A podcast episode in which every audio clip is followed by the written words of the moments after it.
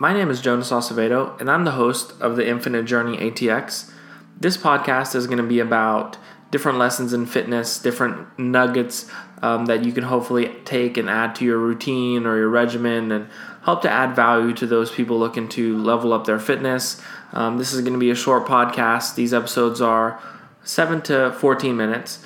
The goal is to just condense the knowledge that I have over the last seven years of training and get this out to a broader audience than just the clients in our gym. If you're looking to find more about us, uh, visit us at infinitefitnessaustin.com. Feel free to uh, reach out to us if you have any questions. You can find a link to talk to a trainer on that website as well. I train a client named Doreen, so super awesome. Um, really has come a long way. Uh, I was talking to her physical therapist the other day, uh, and we were just talking about how um, how how far she's come and how much progress she's made. And so, um, what I want to talk about is uh, what that progress looks like and and how it's become a sustainable part of her life. So.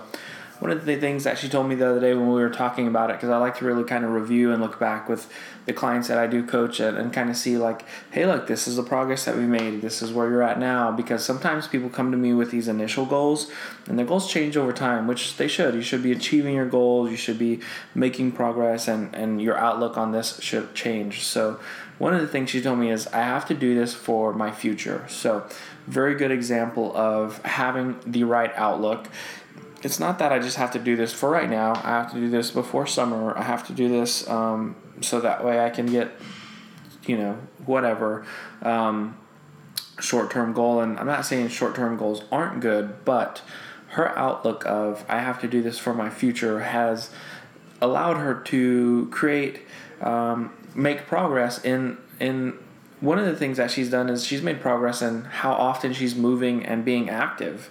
Um, movement is medicine. I always preach that about being active, and I, of course, preach strength training being really important a part of that. But you also need to be active outside of that um, in different ways. You know, so I like to do Olympic weightlifting two, three, four times a week. But I also do. I also am active in other ways. I also ride um, my bike. I also uh, walk uh, when it's cooler outside. Um, not 108 degrees, but um, so just having an active lifestyle is something that we um, don't have as much now, but it's going to be something that we have to manufacture. We have to do on purpose. So you can't just um, you know idly sit by and or else your body will start to notice because I train a lot of women um, who are over 50. Um, Doreen's over 50. And uh, the progress that she's made is she had never worked out before. She's always been, she hasn't been overweight. She seemed like she looks, uh, one of the things she told me is she looks like she works out, but she doesn't. So what that's, what's happened is um, she's avoided working out because she doesn't really, quote, need to. But now, um, about over a year ago, she started training. For the first four to six months, it was just two days a week strength training. That was it. Um, it's never been a part of her lifestyle. She didn't have a super active lifestyle, um, maybe some walking here and there. And we've slowly progressed her to where she's at now is she does two days strength training every week consistently. She does, um, she walks on uh, a treadmill um, multiple times a week, and then she'll ride her bike sometimes once or twice a week. So she's getting all in all five to six days of activity, and it doesn't have to be. Um, when you're setting your goals, you have to be realistic. It doesn't have to be, um, you know, uh, I'm gonna work. I'm gonna work out ten times a week because that's one of the pitfalls that she's had that I've had to work with her. When she came to me, she's like, "Okay, I'm gonna do strength training, and I'm gonna go and do cardio, and I'm gonna be active and, and walk, and I'm gonna do this seven days a week." But that's honestly not practical when you're first starting out for most people and it's really hard unless you just have the right lifestyle if you don't have other responsibilities if you don't have kids or a family or or things like that then of course it's easy but who's really in that situation so what i really preached to her in the beginning was like hey look first of all this is something she repeats to me is don't should on yourself Second of all, we're going to get there. It just takes time. So let's just stay consistent with two days strength training every week. Just do that. And then after three to four, uh, or maybe it was four to six months, it's like, okay, let's just add one to two days of walking. And, and initially she was like, oh, well, I want to add five days walking. It's like, well, you know, you're going to do that if you fail because it's a little bit more challenging. We just already know that it's not something that comes natural to you or something that you enjoy. And that's another side note. Not everybody that comes here, as a matter of fact, most people that come here don't enjoy being in the gym. They do it because of the results that they get. So, um, one of the things that, that she was saying is I want to do four or five days. And, and I think at first she tried, even though it was kind of, I was hesitant about it. And she didn't get it. So it was very discouraging. And, and then you don't really want to set more goals.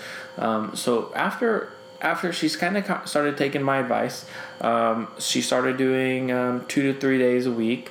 Uh, just walking 20 minutes, minimum effective dosage. Just get started.